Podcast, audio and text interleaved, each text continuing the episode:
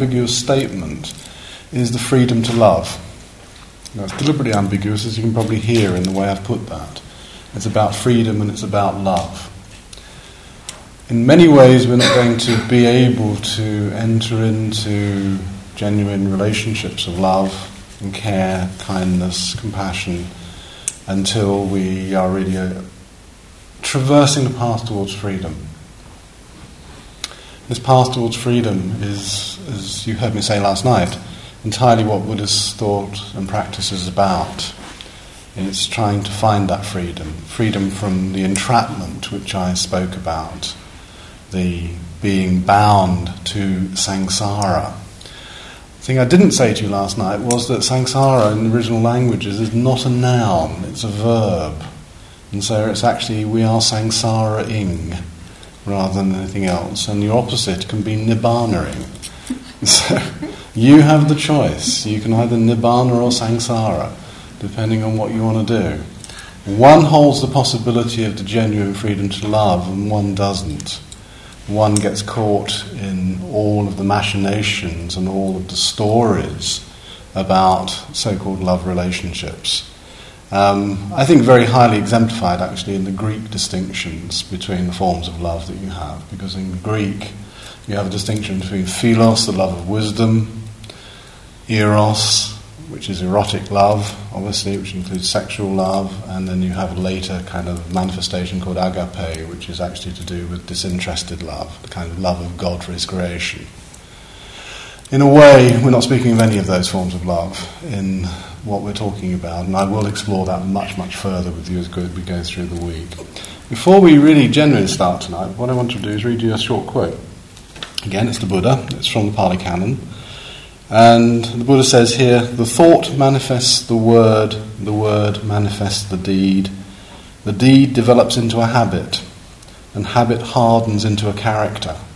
So watch the thoughts and its ways with care, and let it spring from love, born out of concern for all beings. So, this watching with care is about learning to love in itself watching what we're doing. In other words, out of genuine care and genuine love for others, um, we actually engage in this practice of beginning to look at the what is going on for us. In that little short quote that I've given you is uh, this particular phrase, I'll just repeat it again. The thought manifests as the word, the word manifests as the deed, and the deed hardens into a habit. Uh, therein lies the crux of the problem.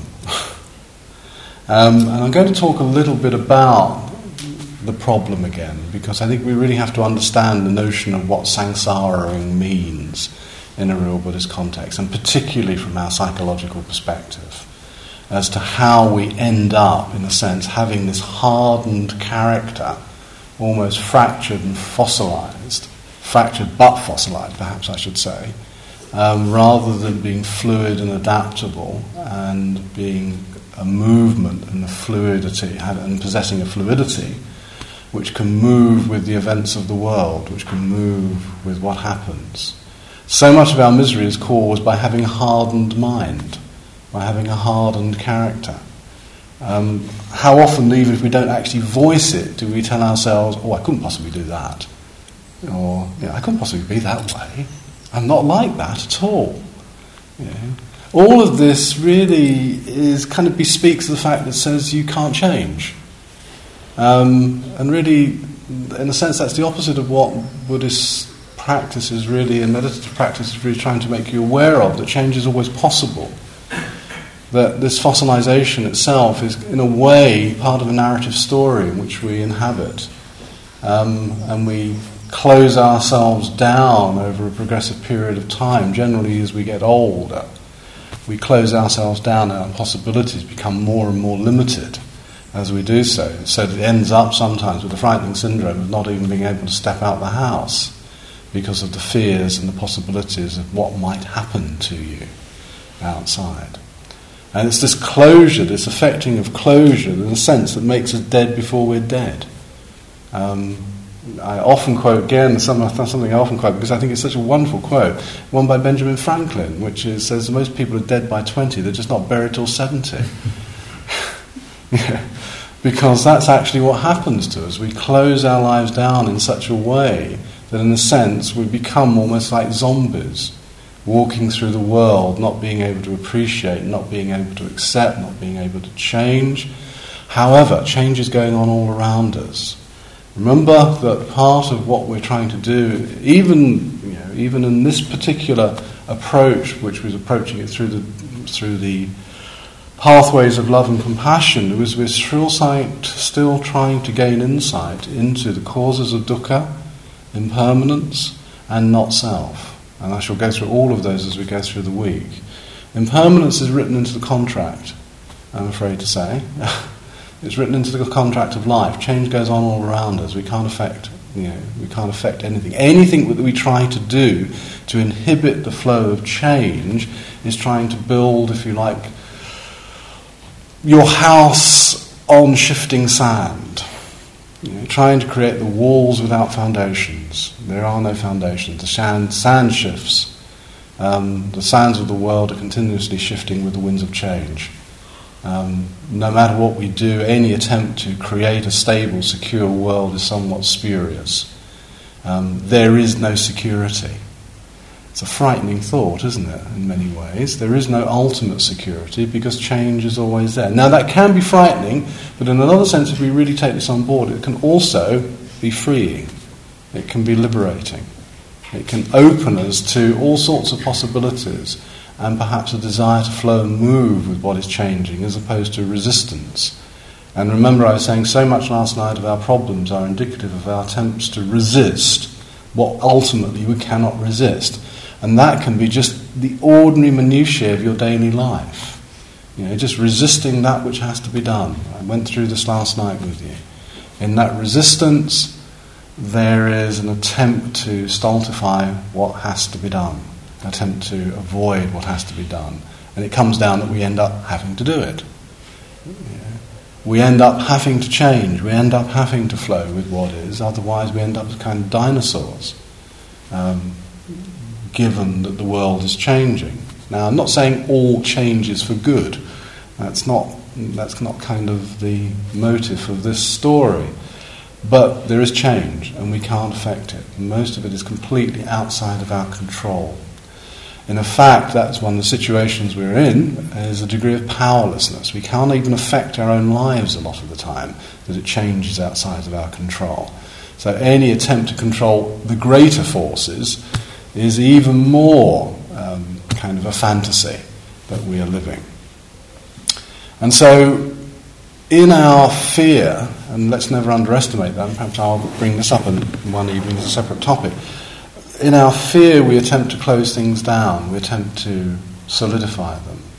Um, as I say, in the end, you cannot solidify because there is a, such a thing called mortality, uh, which none of us can escape um, at all.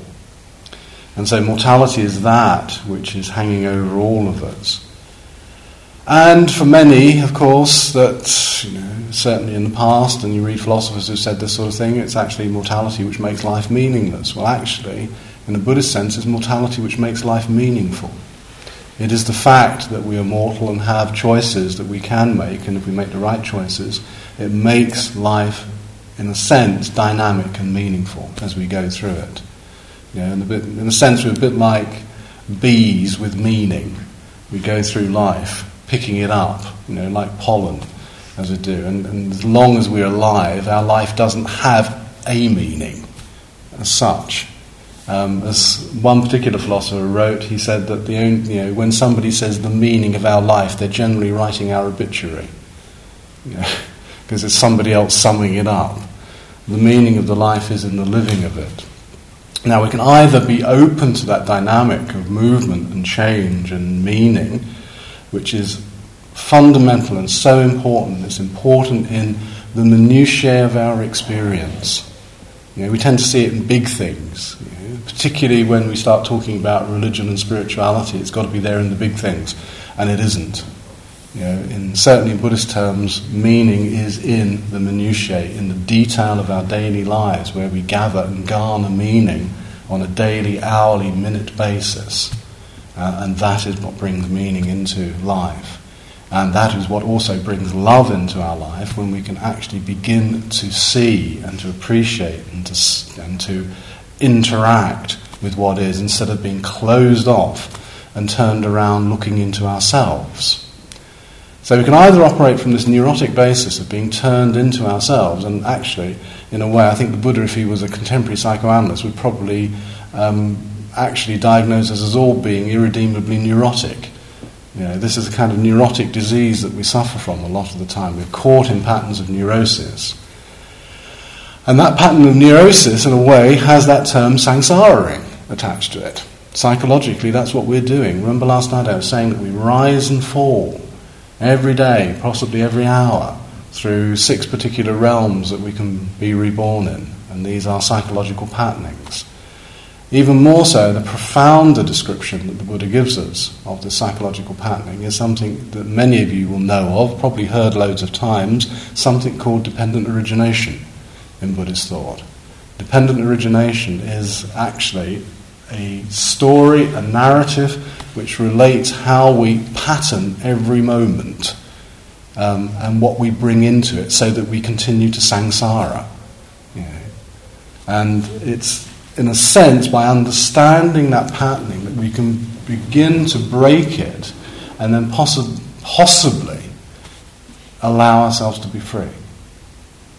Now, that patterning starts where I started last night talking to you about, where I started talking to you about avidya, when I started talking about ignorance.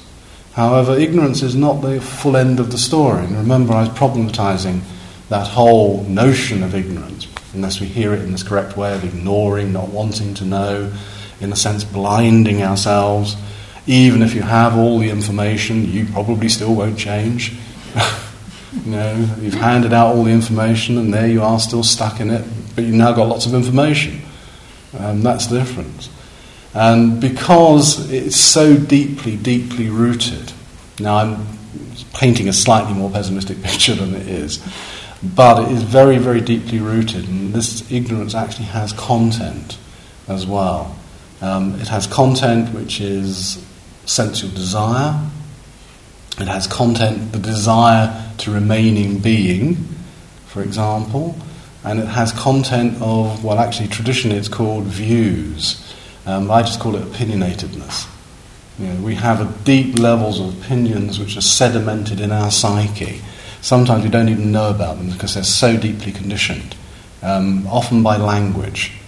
Um, our languages bring us a particular view of the world which we end up believing in. Um, such as, you know, nouns are things, therefore they don't change. However, that's not the case. So we're being presented with a particular picture of the world through these deeply, deeply sedimented you know, aspects of our psyche ignorance, sensual desire, the desire to be, and that's kind of almost a desire to be forever, really, unless you're on a bad day. and finally, views or opinions, which are, as I say, really constructive. They're constructing a lot of the narratives of the world which you inhabit. These are so deeply rooted, they're almost, you could almost call them human nature, except in a sense, Buddhist thought doesn't believe there is an inherent, intrinsic human nature at all. You know, the Buddha is liberating us even from that idea. He's saying we can behave wholesomely or we can behave unwholesomely. And all the roots of unwholesome and wholesome behavior are already there in our psyche. You know, you've got to want to let go and want to develop the other in order to make progress. You've got to identify the unwholesome. You've got to see it in action. You've got to know it. Phrase I've been using during the meditations during the day. You've got to befriend your demons. You've got to look at them. You've got to see them. You've got not to reject them, push them away but in a sense begin to see them. It's only in that full acknowledgement and that full recognition that the letting go can occur. In many ways, I tend to drop this word letting go these days uh, and really saying if the letting go is occurring, it's letting us go rather than we letting them go. You know, it tends to be that, in other words, we're creating the causes and conditions for these things to no longer bug us in any way, to no longer you know, hang on like limpets to our psyche. or parasites or whatever metaphor you want to use here. Um, but in other words, we've changed the constituents of ourselves so much these things let us go. It's like habits dropping away in the sense that it doesn't have to be the direct volition for them to, to, to give up. In a sense they give up on us after a while. Once we've sowed the seeds and conditions for that to occur. So this ignorance is deeply, deeply rooted. And in fact, so much so, these four things I've given you the ignorance, the sensual desire, the um, desire to be, and also the views that actually a synonym for liberation is actually when they have vanished, when they have gone, when they are no longer there. In fact, one of the epithets of the Buddha is one who has overcome the asavas, and that's the technical term for these four things. You know, those are, the, if you like, the final hurdles to be jumped um, for liberation to have occurred. And in a way, that's what you're working on is their eradication. Now, coming back to the quote, when we're talking about habit, well, actually, in the chain of dependent arising, the next thing to arise, immediately dependent on ignorance and those four things which are the contents of the ignorance, are something called sankharas. Um, sanskaras or sankharas, depending which language you want to speak, Sanskrit or English. Um, I'll stick with pa- Pali here, uh, which is Sankhara. Sankharas are deeply, deeply ingrained habits. They are constructions, they're actually technically called formations, karmic formations. They're the way that we've formed our lives. Know, in traditional Buddhist terms, that is over past lifetimes forget about past lifetimes. Think about how, what you've done over this lifetime, informing who you, what you are at this moment in time. You know, that can seem like a lot of past lifetimes in one lifetime. Um, the Tibetan depiction of it, and as I said last night, I mentioned there's a Tibetan depiction of all of this, and you can see it on the outer rim if you ever have a look at the depiction of it. And you'll find that this particular element, the sankharas, is depicted by a potter moulding uh, pots bringing them up. Some are all sort of wobbly and some are nicely formed. Um, so it depends on our actions what we form in terms of the karmic formations. Um, these are our dispositions. These are so deeply rooted, so, so deeply rooted. Know, they have their connection directly to avidya, uh, to ignorance and the contents of that ignorance. Um, so much so, you think they are yourself? This is you believe your habits are yourself. And the sure way to have that proven to you is when somebody challenges one of them and says, You've got this bad habit. And you go saying, even if you don't say it aloud, you might go, Well, that's the way I am. you know, again, almost implying it can't change. You know, but it's been formed that quotation makes it very clear. Thought becomes an action, and an action becomes a habit, and a habit becomes a character. That's how it's formed. Our characters are, in a sense, fossilizations of our habits. That's all they are. Um, I mean, it's almost like surprise yourself and do something non habitual. From time to time, we do. From time to time, we break free of these habits and conditioning and do something quite, quite different. But a lot of the time we don't, which is why we keep falling back into the same mess that we generally do. Why we have proclivities to engage in certain relationships and, and to go wrong in the same ways and to do certain things and to think in certain patterns. They are patternings. They are ways that our minds become patterns, and they're ways that our actions are patterned. But remember, of course, that the defining thing is action. Yeah. Here, action is simply, really, an English translation of the word karma, which doesn't have all these metaphysical connotations that you often hear about in the West. It's just action that has consequence. Any action has a consequence. You cannot be in the world without acting. You know, so, therefore, your actions always have consequences. Even the person who sits in their hermit cave in the Himalaya and does nothing is still acting. You, know, you cannot avoid it.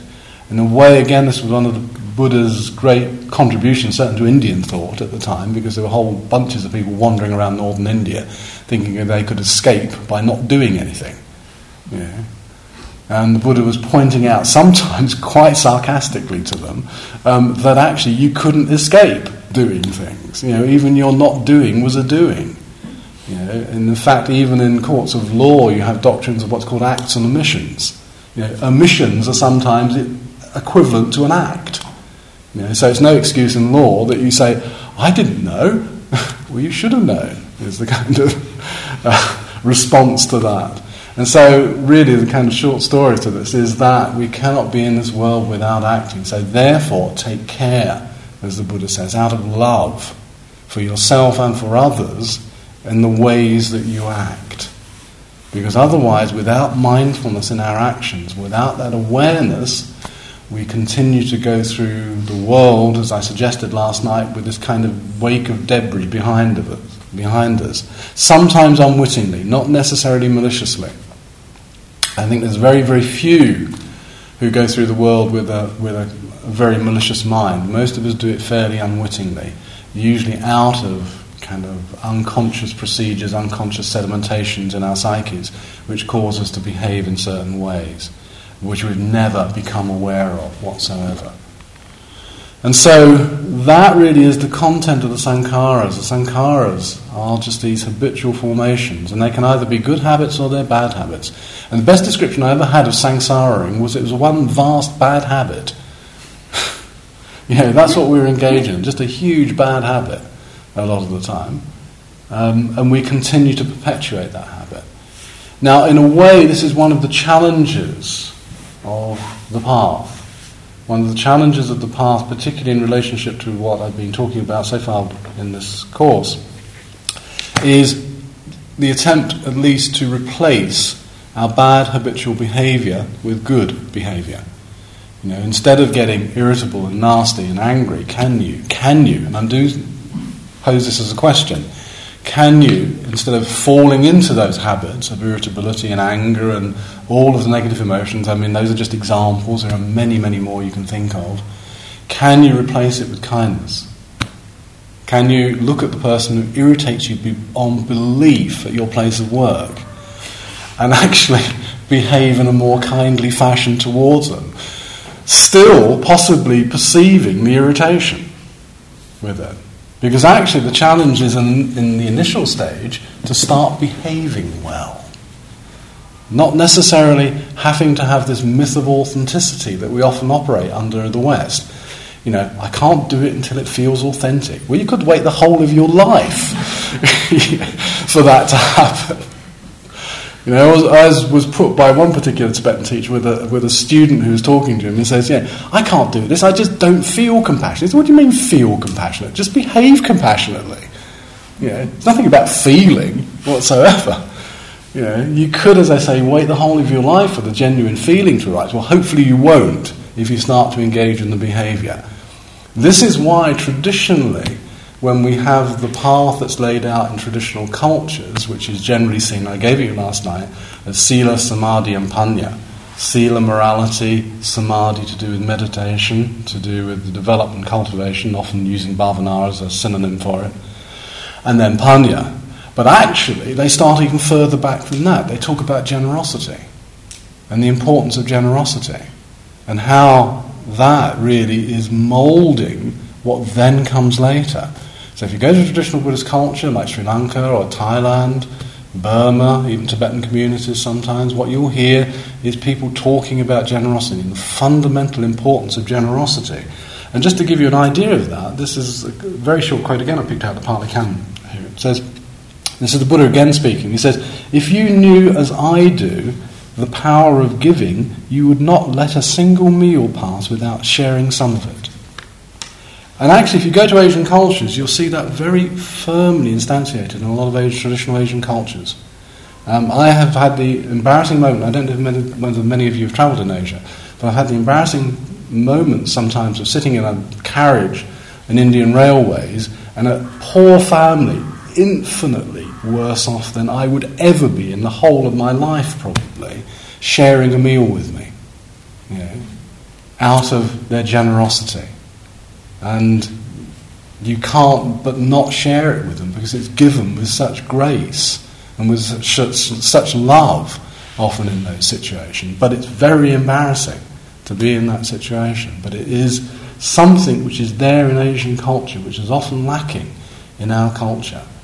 You know, being as we are, often falling back on self so often.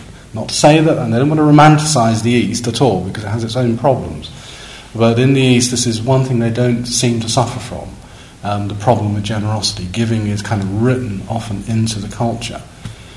And so generosity is where it starts. Generosity is training. And why is it seen as such a basic training? Because it's seen as reducing some of those habits of self grasping. You know, to give means to let something go. You know, to give of yourself, perhaps, even if you don't have goods or money or whatever to give. And in a way, this is helping to reduce our sense of self grasping, our grasping which is so fundamental, which the Buddha identifies. Actually, it's a complex of craving and grasping which keeps us tied to a lot of our habitual behavior. And so, this is helping to sever the bonds that keep us tied to that behavior. It's very behavioral. Yeah, I didn't there's any hesitation in saying that. A lot of what goes on in ordinary daily life is training your behavior. This is why we started off on Friday night talking about precepts as rules of training. They're not absolutes, but they're ways of training ourselves, ways of beginning to orientate ourselves around the world in a completely different way. And hopefully, excuse me, hopefully, that eventually becomes naturalized.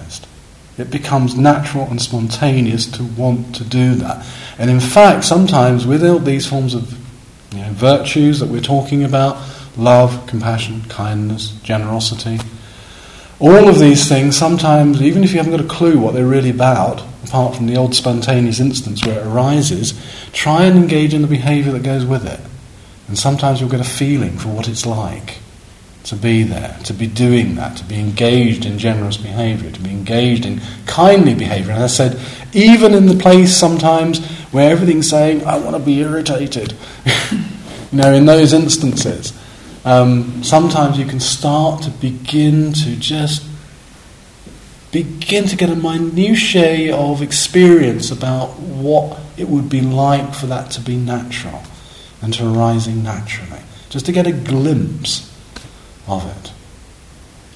So those are the sankharas. The sankharas are these habits, and what we do is twofold in a way. Not only we do a meditative training, familiarizing ourselves with the bad habits, seeing what is arising, you know, not to, as I said last night, lacerate ourselves. This is not about that. Too much brutalization goes on. This whole path, in particular the path I'm trying to outline to you this week, is not a path of brutalization. It's not a way of you know, further condemning and criticizing yourself. It's also not a path of self indulgence. It's not to indulge those bad habits, those bad traits, but to acknowledge that they're there and, in a sense, to befriend them. This is becoming about realistic. This is becoming realistic about who you are and where you are. Again, I'm reminding you of something I said last night. It's only from that launch pad of, the real acceptance of who and what you are at this moment that that genuine movement can take place. You know, in a sense, we're still expiating the karma of the past. We're still having to do that. We can't deny it. We can't push it away. You know, all we can do is look at it and, and perhaps deal with some of it, deal with some of the consequences of it. You know, we do not escape the past, and that's what we're talking about. We do not escape it. It's there anyway. It's present in your own psyche and undealt with, it will become the future. Yeah? And what we're talking about is dealing with it so the future isn't determined in a way. Karma isn't simply determinism. It's only determinism when it's not dealt with. That's when it becomes deterministic. But even that is not so deterministic as it might sound because karma is never an end, it's always a beginning. It's always a beginning. In other words, we're always responding to karma. We're always responding. We can respond well to it, or we can sp- respond badly to it. If we respond well, perhaps we might put the epithet good karma to it.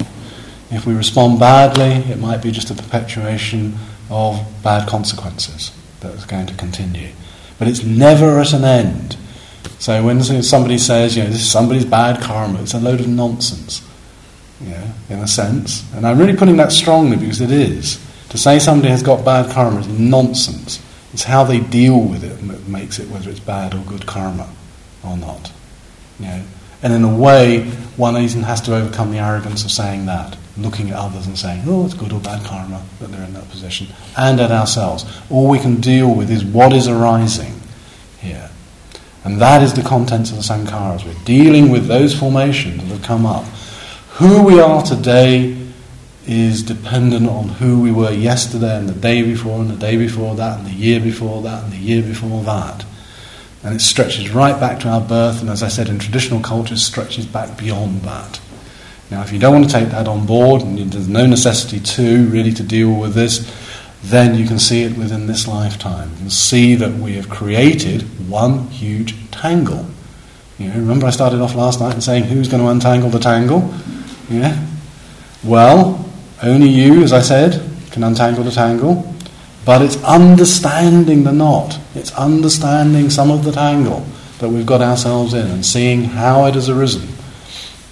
So, dependent on ignorance, dependent on the contents of that ignorance in terms of the desire to be and the, the, the opinions and everything else that I've outlined so far, gives rise generally to unpleasant sankharas. Yeah, to unpleasant sankharas. So, how are you going to deal with it? Well, the only way to deal with it is with action and acceptance and understanding of what's going on and movement forward in creation. You know, what we do. So never underestimate that what you do in ordinary life is equally, if not much more important than what goes on here. This is training. What goes on in these rooms is training, nothing else. Um, when I lived in Sri Lanka, the teacher at the meditation centre used to um, check up on people every so often. And there used to be very long retreats there, and sometimes they would stay six months, nine months, or so on. But he used to call them in for a while, in a while, and you know, it was in a beautiful hill, hill area of Sri Lanka, you know, which is surrounded by tea plantations and coffee plantations, just overlooking the hills. No electricity, um, no running water, just a well to get the water from. And every so often, so, so it's idyllic conditions. You see mongoose running around every so often, wild boar, and all this sort of stuff. And every so often, he used to call people in saying, feeling calm. And they'd go, oh, yeah, I'm really starting to settle into it now. You know, now I've been here six months, I'm really getting the hang of it. So if you're really that calm, then go down to Kandy, which is like a typical Asian town, you know, just chaos and noise and dirt and everything else. And he said, if you calm down there, then you're learning something. you know, it's very much easier to be calm in a beautiful situation uh, than it is actually operating on the ground in real life, day to day interactions in, you know, in cities, anywhere, or you know, with ordinary people, or even with your family. It's much easier to be calm in those idyllic situations than it is in ordinary life, is what I'm saying. And so, what goes on in any meditation center, any retreat center, is simply a training. It's not an end. You know, the Buddha always makes this clear: meditation is not an end; it is a training. You know. And so, what we do outside becomes the real litmus test of how much we have achieved, if we want to use that word, and I hesitate to use that word, I must admit, here. How much we have changed, how skillfully, wholesomely, effectively we can deal with what is thrown at us.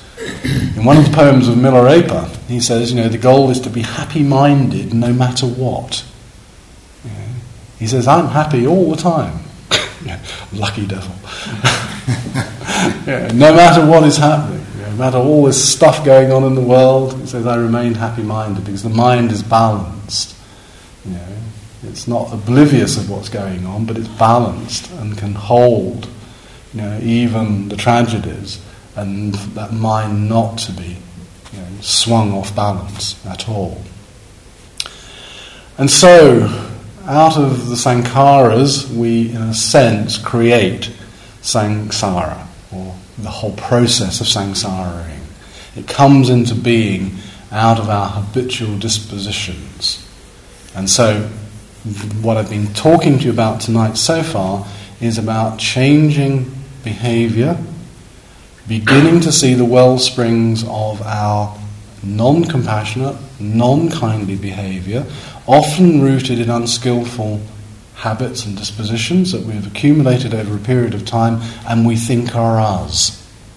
You know, what we're engaged in, I use a phrase I used last night, what we're engaged in, in many ways is an archaeology of the soul.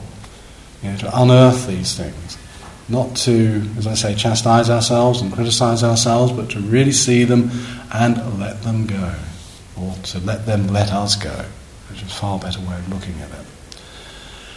Now, in the traditional um, way of interpreting um, dependent origination, what happens next is there is consciousness arising as the next part of the chain of dependent origination.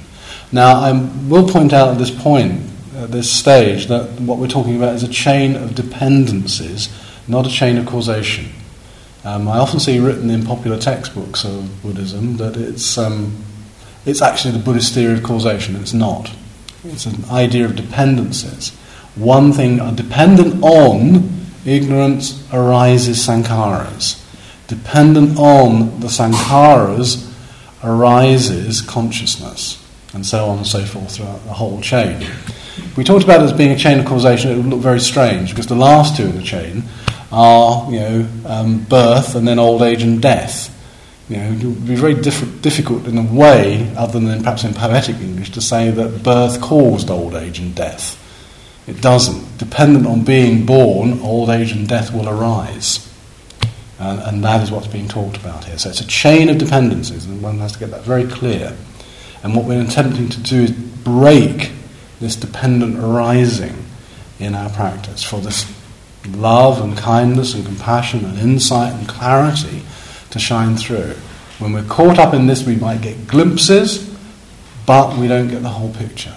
So this is a way of helping us to develop an understanding of the what is going on in order to encourage us to, in a sense, break the chain.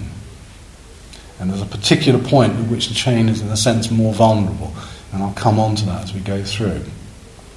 So consciousness always arises dependent on habits and dispositions and then ignorance, going backwards to it.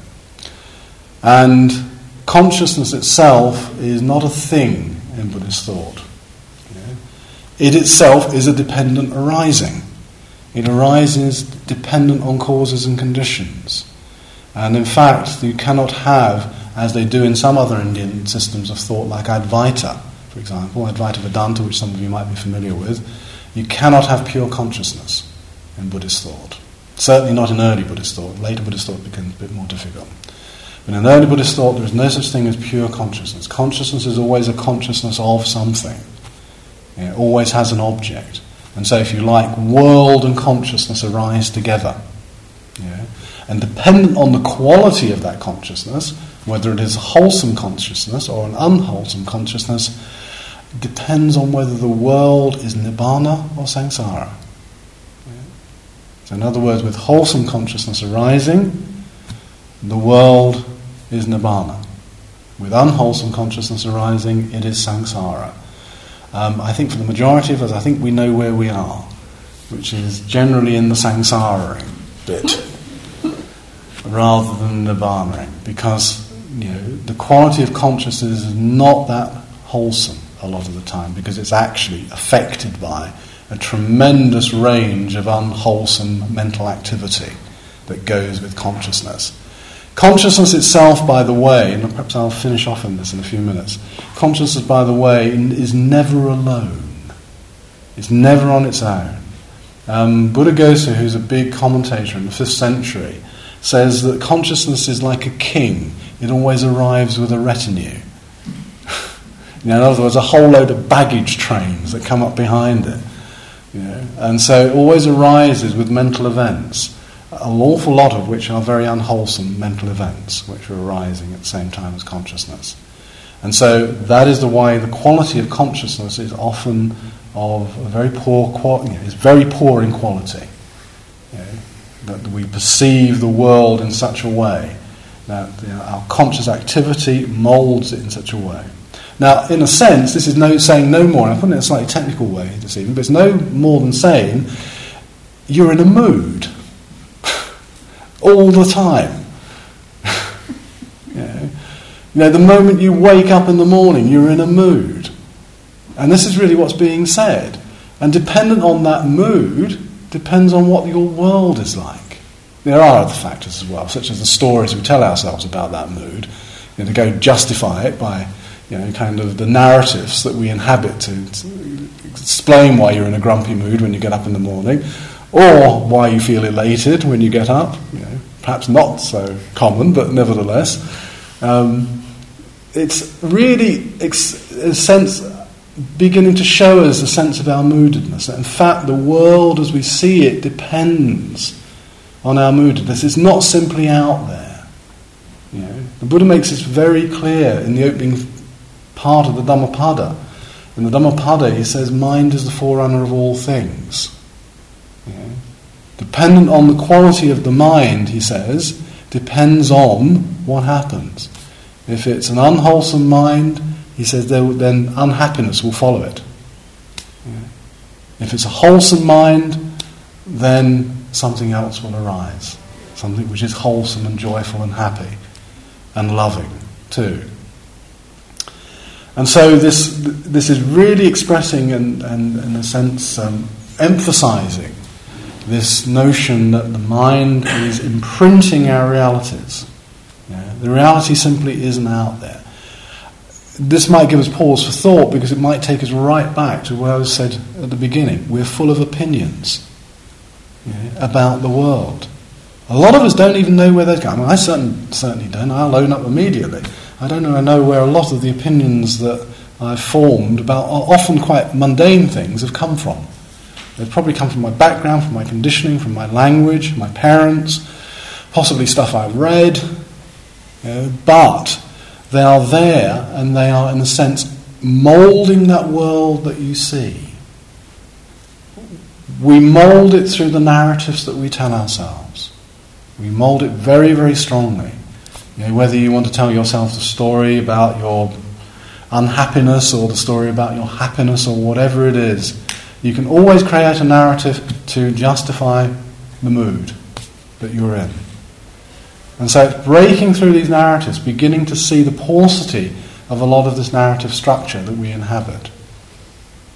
So that we can begin to open up onto a genuine responsiveness to what is rather than just be inhabiting a story, a fantasy in our heads. Actually, what samsara is, is not just a one big bad habit, it's also one huge fantasy as well that we inhabit. Unfortunately, it's an unhappy fantasy most of the time. You know, that's that we're inhabiting. And actually, a lot of the time, relishing it. Uh, heaven knows why. Now, it's about the ability to let go of these unhappy fantasies that we have, that we hold on to. But, and perhaps I'll finish here, there's one big proviso about this. You have got to want to let go of your unhappiness. You really have. Um, without that desire to, in a sense, the positive use of desire, there's a lots of negative connotations to the use of desire, but there's a paradox of desire in Buddhism, is the desire to be free is actually a wholesome desire, where the desire for sensual things, the desire for others, and all of the manifestations of that ordinary forms of desire is entrapping. But the desire for freedom in itself isn't, it's wholesome.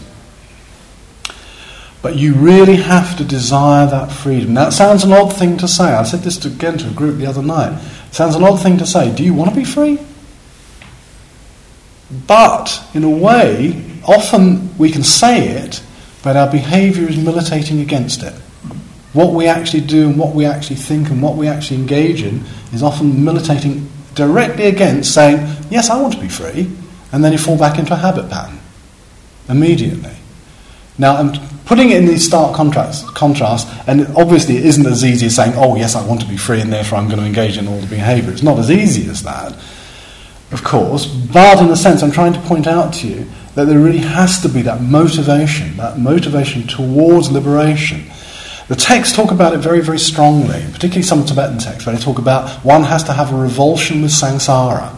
That's not a revulsion with life, by the way, so don't hear it as that way at all. It's not meant to be a revulsion with life, it's a revulsion with my own pettiness, with my own habits, with my own stuckness in this world. Yeah. Even the German philosopher Nietzsche had an idea of this when he talked about the Übermensch. And the Übermensch, the, over, the overman, the man who, actually, the Nietzsche's definition of it was the man who'd overcome everything petty in himself. You know? And in a way, sometimes I often think when I've read Nietzsche that he models it on the Buddha, because he talks a lot about the Buddha in that, in, in some of his texts. And so it's this desire to really want to overcome these entrapping conditions. And I'm sure we all know them. You know when you're in them. Yeah. you know when you're into that petty mindedness, when we're into that completely habitual formation. Sometimes slightly after it's occurred, uh, and then we get, of course, the whole Western guilt syndrome creeping in you know, about it. You know, uh, you, have done it and now you can feel really sorry and now by making it worse by beating yourself up about it. You know, and again, I'm over egging it to, to, to kind of make a point here.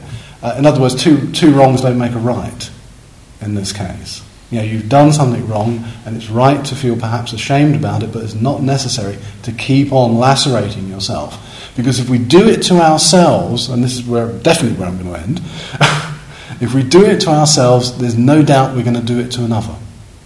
If we lacerate ourselves, we're going to lacerate others. And it comes right back to where I started. If we can love ourselves, not in a self indulgent way, but in the ways that we've been doing throughout today, wishing ourselves to be filled with loving kindness, to be free of dangers, you know, to be well in body and mind, you know, and in a sense to be in ease and peace to be at ease and to be at peace.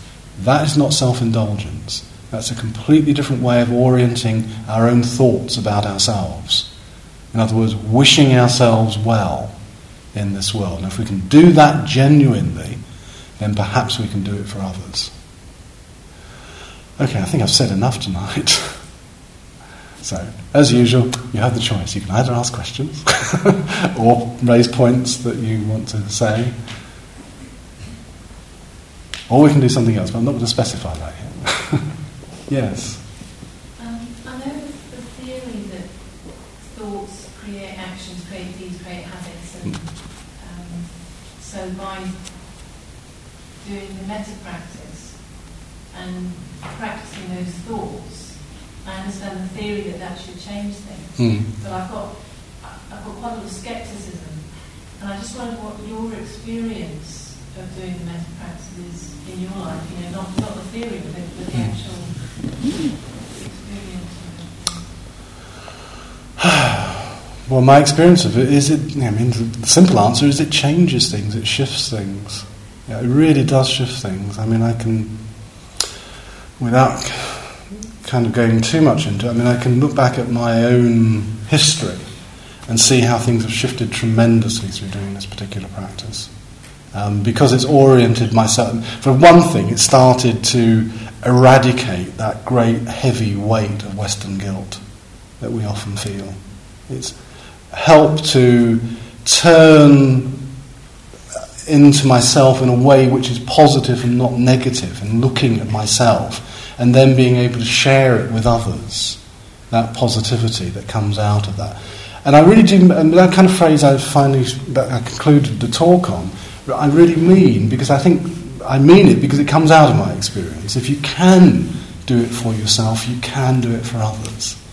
That even if it makes you pause, and I'm not kind of claiming anything about myself, but even if it just makes you pause for a second when somebody is perhaps getting on your nerve and saying, Look, I'm not going to go down the route of being irritable. I'm going to be, try and be kind to this person. Not in a patronizing way, but in a sense that that person, even if they're irritating you, if they're angry with you, are coming out of their own problems. Yeah? Like I said last night, there's nothing personal in it. And if I can orient myself in a way which actually helps to soothe that a little bit by being kinder. And kinder doesn't necessarily always mean being soppy. I don't mean that at all. Um, in fact, I'll talk about this probably tomorrow night sentimentalism and these ideas. Um, that I think that shows a movement forward when you can, when you can actually begin to change things for yourself in your orientation towards another's anger, towards your own irritation towards them, and all those things. It's very practical, I think, in just changing the way that you look at the world. That's, that's my experience of it. And it really does, you know, I think I made a claim on the first night. I'm going to stop a second. I was going to say something else, but I'm going to stop a second and say that it really is a way of knowing the world.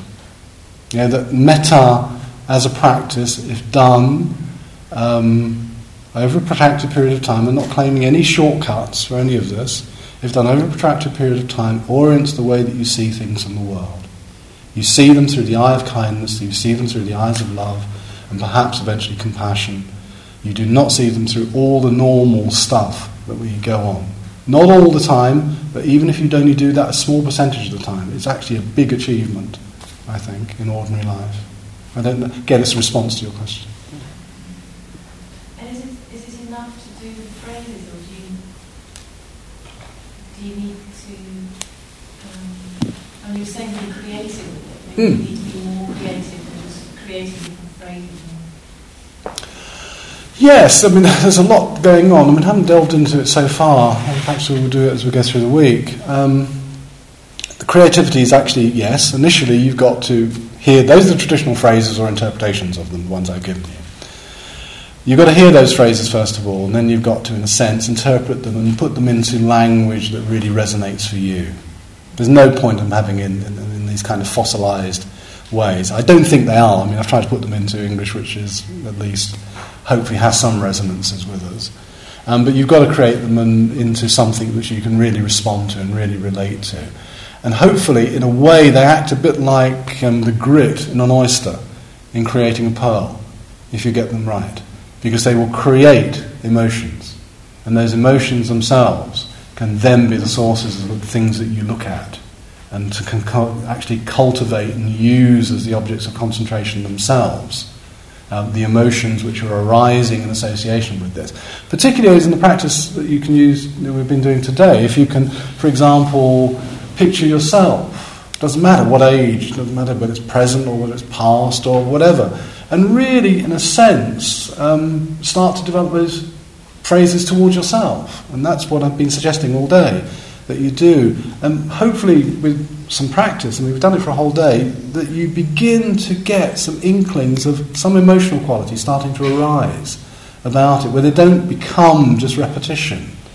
You know. Also, there's pacing in the way you say it to yourself. You've got to find your own pace, your own rhythm. You might want to repeat one phrase again and again and again. Lesser for some of the others. You know, so it's, it's finding, as I say, the creativity within the practice in using those phrases, developing them, moulding them, looking at the emotions arising out of them, using perhaps some phrases more than the other. You know, I, I think that's what I mean by the creativity in it. Yeah. If I'm not English, would you recommend to translate the phrase in my own language? Yeah, of course. Yes. This sounds awful. English word is nice. it doesn't sound nice. Oh, well. Well, perhaps you have to stick to the English if it doesn't sound nice in your own language. Um, but, yeah, I mean, if you can, use it in your own language, because obviously your first language is the language you naturally often hear when, when you're you know, speaking to yourself, if you like, is what you, and this is what you're doing.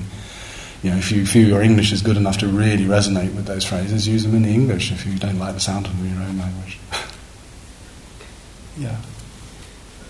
I have a problem with the notion that that by doing generous acts you create generous feeling, or that the act comes before the feeling. Uh, I've spent my whole life pretending to be generous, and maybe sometimes being generous, but most of the time, as I look at my own motives for generosity, they're quite selfish. There might be desire to be loved, or or not wanting to challenge, not wanting to rock the boat, Mhm. doing what my parents said. And one of the beauties of metta that I found when I started a few years ago was to that I occasionally, very rarely, I actually uh, got in touch with true generosity, which mm. is so different than the generosity that I practiced my whole life. Mm-hmm. Well, that's why, in a sense, that the two have to go together. When I was saying about um, the generosity sometimes giving you an inkling about what the feeling might be of doing it, I'm not saying you can just go through just doing that. In the absence, as it often is actually in traditional cultures, in the absence of actually having the time to sit down and do things like metta meditation and things like that, sometimes you know, all people can do is actually go through the activities of being generous. That is all. We're fortunate in the West, and we're much more closely placed, I think, to you know, the more the monastic side of Buddhism, where we have a bit more leisure. We can do both sometimes the, the feeling is going to be absent. In the absence of the feeling, still try to engage in generous behaviour. However, if you've got the time, which, as you're saying, you have, um, and, and, can practice, then do the two together. Engage in the generous behaviour and be engaged in metta practice and all the feelings and perhaps hopefully the genuine feelings that arise through that practice. So the two go together, really.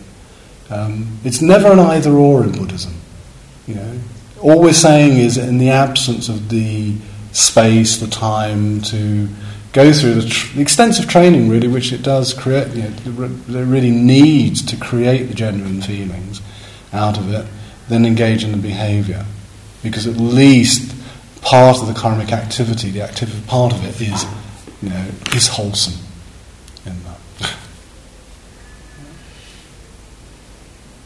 Yeah. That's no. I came um, on this retreat because I wanted to do something different. And someone I know had been on this particular one. Mm-hmm. And um, I didn't read an awful lot about it, just enough to get a feel of it. And um, my question is about the amount of meditation and sitting. Mm-hmm. And I'm struggling with that. Mm-hmm. And I'd just like you to clarify the purpose of so much meditation practice. Ah. well, I suppose the, the, quick answer to that is it's a retreat centre. Therefore, um, when you come on retreat, it's one of the things you get the time to do that, say, in your ordinary family situation or home situation, work situation, most of us don't get that amount of time to practice. So, if you like, retreats are almost always by their nature intense. You know, hence the reason for certain strictures around the retreat, such as not talking, you know, because that helps you to concentrate on what you're doing. Um, everything being done in silence in this way. And also the amount of meditation that's being done is really to intensify your practice. And you know, I think everybody, not just newcomers, has difficulty often with a lot of sitting, a lot of sitting in a day. And, but it's there in a sense to hopefully give you enough by the end of the retreat that you'll be able to carry something away with you at the end of it. You know, it's there in a sense to try and give you the maximum possibility for taking something away at the end of it. And that's really the reason for so much sitting um, in this. But it's not just sitting, it's walking as well. right.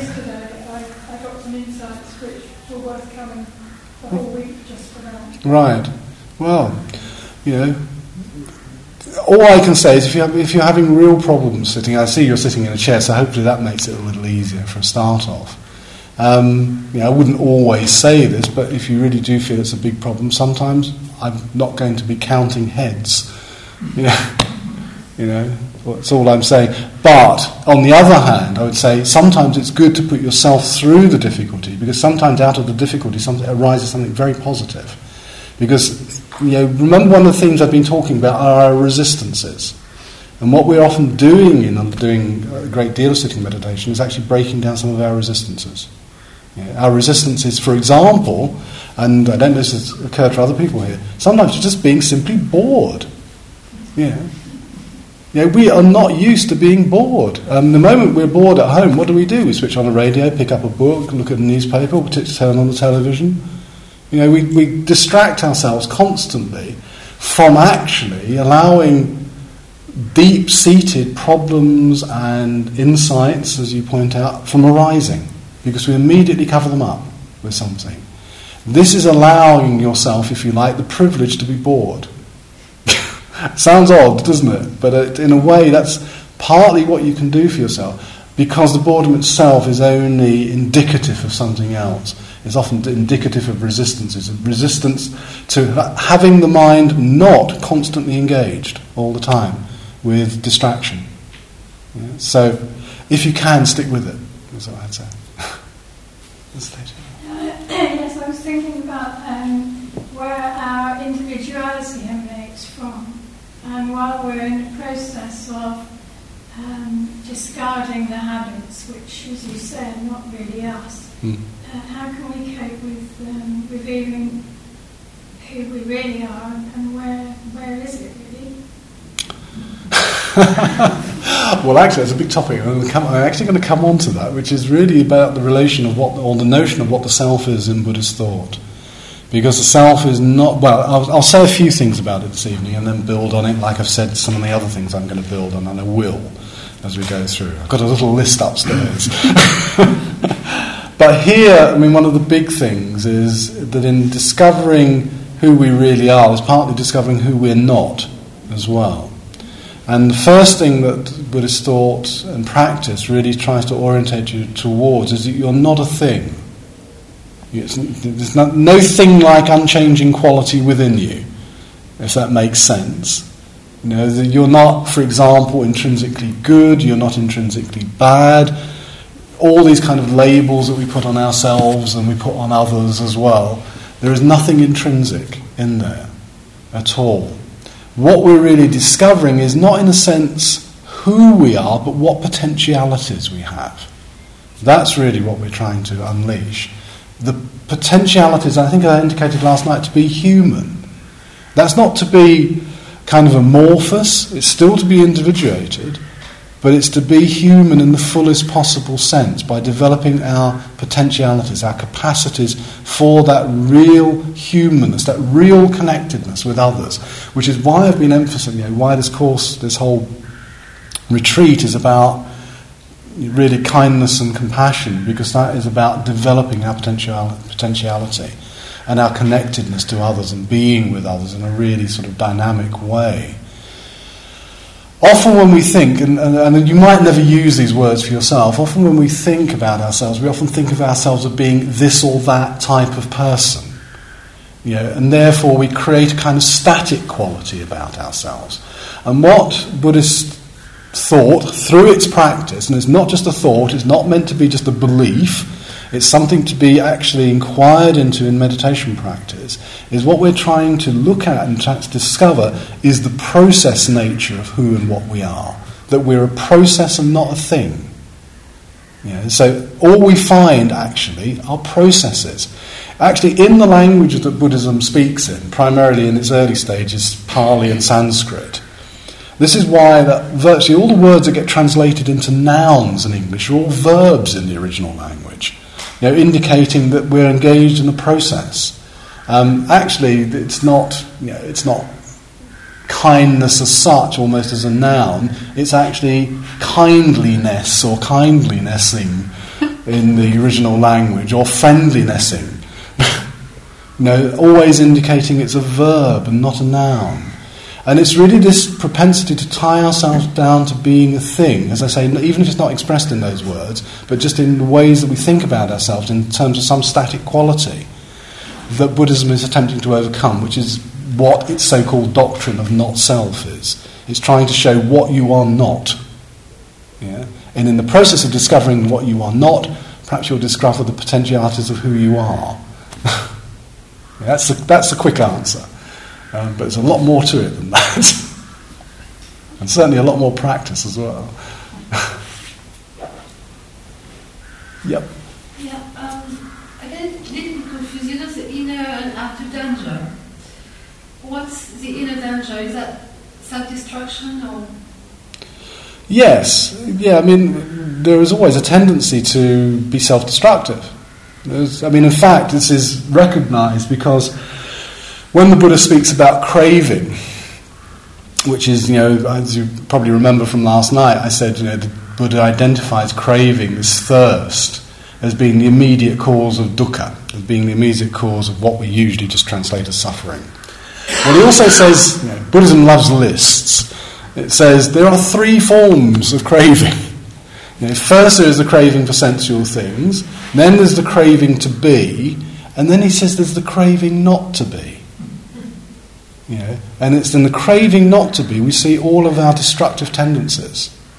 You know, um, so that we can destroy ourselves in the process. I mean, in the very serious sense, the craving not to be can manifest as suicidal tendencies. You know.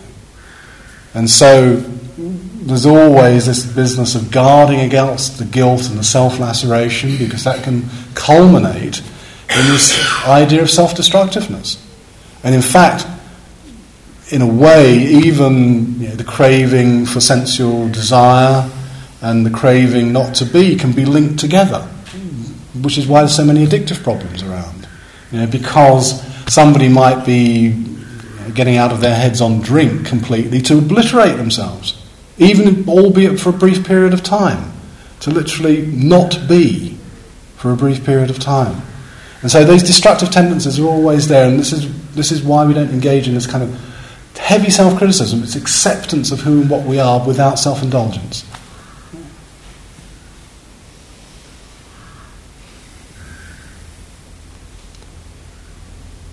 Any other questions?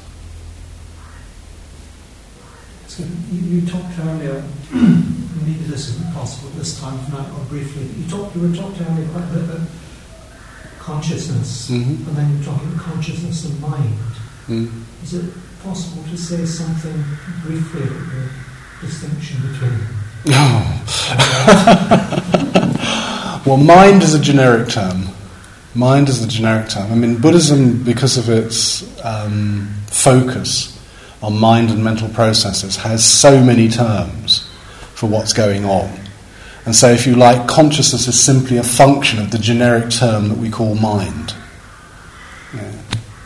So, mind is the umbrella term upon which there are lots and lots of different distinctions made about the various functions of what we would call mind here. So, consciousness is but one of them, mental events is another, and then there's all sorts of other bits and pieces as well. so, you were saying that consciousness is dependent. Yep and only arises with an object. Yep. They're saying that mind is there. No, mind and consciousness. Oh, this is hard one for this time of night to put shortly. I mean, consciousness is, as you rightly say, as I put earlier on, is arising at the same time as the world arises. So, in a sense, mind also has dispositions. Um, so, for example, sankharas are aspects of mind. Remember, I was talking about the dispositions, the habits. So those are aspects of mind which will colour the form of consciousness, which is then perceiving the world. So sankharas are another aspect of mind. Then there's another aspect of mind called sanya, which is about discrimination. You know, so it's the discriminative capacity of mind. It's, it's very complex. I mean, it's, it's a huge topic, actually, the whole notion of mind in Buddhist thought. I mean, but um, I mean, just to give you an idea of the complexity of it, without really going into too much detail, but just to give you an idea of the complexity. For example, um, they say that every form of consciousness, as you heard me say, arrives as a retinue. Well, it has to have a minimum of seven different mental events, all of which are completely ethically neutral for any moment of consciousness to occur. And then there's an awful lot more of other mental events going on, which then colour the nature of that consciousness as being wholesome or unwholesome in its terms. So there are kind of seven neutral events as a minimum for every moment of consciousness that arises in Buddhist thought. Yeah, so it is complex, but there's an awful lot of terms which are used. This is why there's this huge repository in early Buddhism known as the Abhidhamma, um, which is part of the, the uh, canon, which is the kind of repository of all the psychology. Um, just to give you an idea of the scope of it, just, just to finish off this part of the evening before we do another session of sitting. To give you an idea of the scope of it, the Abhidhamma deals with the whole nature of mind. It's, if you like, the mind from a Buddha's eye view. And what it does is the first book of the Abhidhamma, the first and the last book, and the seven books of it uh, are the two most important ones. The first book details out all the contents of what we would call mind, all the forms of consciousness, all the possible mental events that occur, uh, including all of the physical events that occur as well. Obviously, albeit couched in quite ancient language, the physical stuff. Now, that gives you an idea of what's going on. It's a bit like, if you like, describing what is in this room, but that'll tell you what is in the room, but it won't tell you, in a sense, how the room functions or what the relations are. So, the last book, of only which half of it has only been translated into English, which is enormous, and the half that's been translated is two volumes amounting to something like 1,400 pages. The second bit that hasn't been translated is equally as large as that. Um, and that will detail out all the possible relations between the things that have been identified in the first book.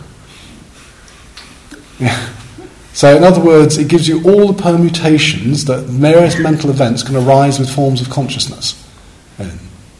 So, it gives you a size of the undertaking.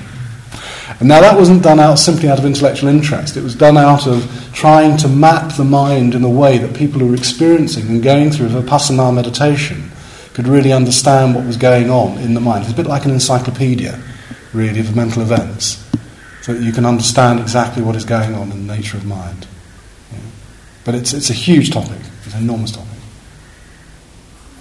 Just coming back to what I'm trying to do now is, is in the kind of practice we're talking about something about being con- within that big thing called mind, mm-hmm. being conscious of mental events. Mm-hmm. So that's the that's the two bits of that we're, we're trying to work with at the moment. Yeah, we're being conscious of mental events, which is why I say in the meditation, uh, I've said it no, numerous amounts of times, I'll probably continue to say it for the whole week, you'll get bored with me saying it. But you know, it's it's the idea when, for example, the mind drifts away from the various mental event that you're trying to develop, which is the mental event of metta towards yourself, but then drifts off because some thought or image or something has come up. That you note it because that is a distinct insight into what is actually arising at that moment in time. So if you can actually see it, acknowledge it, and let it go, it might not arise in exactly the same way again. It might not arise at all if you really have acknowledged it. Yeah. And so it is, it's noting mental events. That's always going on. So that's why I was saying never see the thought processes as distractions. They're not enemies. Um, we're not trying to vacuum out thoughts you know, at all. We're trying to leave it so that you are, you, you're noting the quality of mind as it changes from sometimes from being focused to being unfocused. Okay, I'm unfocused. What's going on? Okay, now I come back to being focused again. And that might last another couple of seconds until you're unfocused again.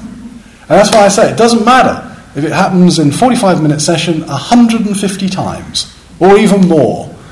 It really doesn't matter as long as you're noting the process, which is why we should ditch this completely spurious notion of good or bad meditation. If you're actually just engaged in the process of noting what is actually happening, noting when I'm focused, when I'm developing metta, noticing when I'm unfocused, watching what is going on, that is the process of bhavana. That's the process of cultivation. The process of cultivating attention to what is happening. Yeah? And we can ditch this horrible, horrible notion of, of good and bad meditations that people get caught up in. You know, good is when I'm focused and the time goes quickly, and bad is when it seems like eternity. and things like that. it's, it's nonsense, really. It's just ideals that we set up for ourselves. And in setting up the ideal, we don't see what is actually going on. Because we've got our eyes focused on the ideal. okay.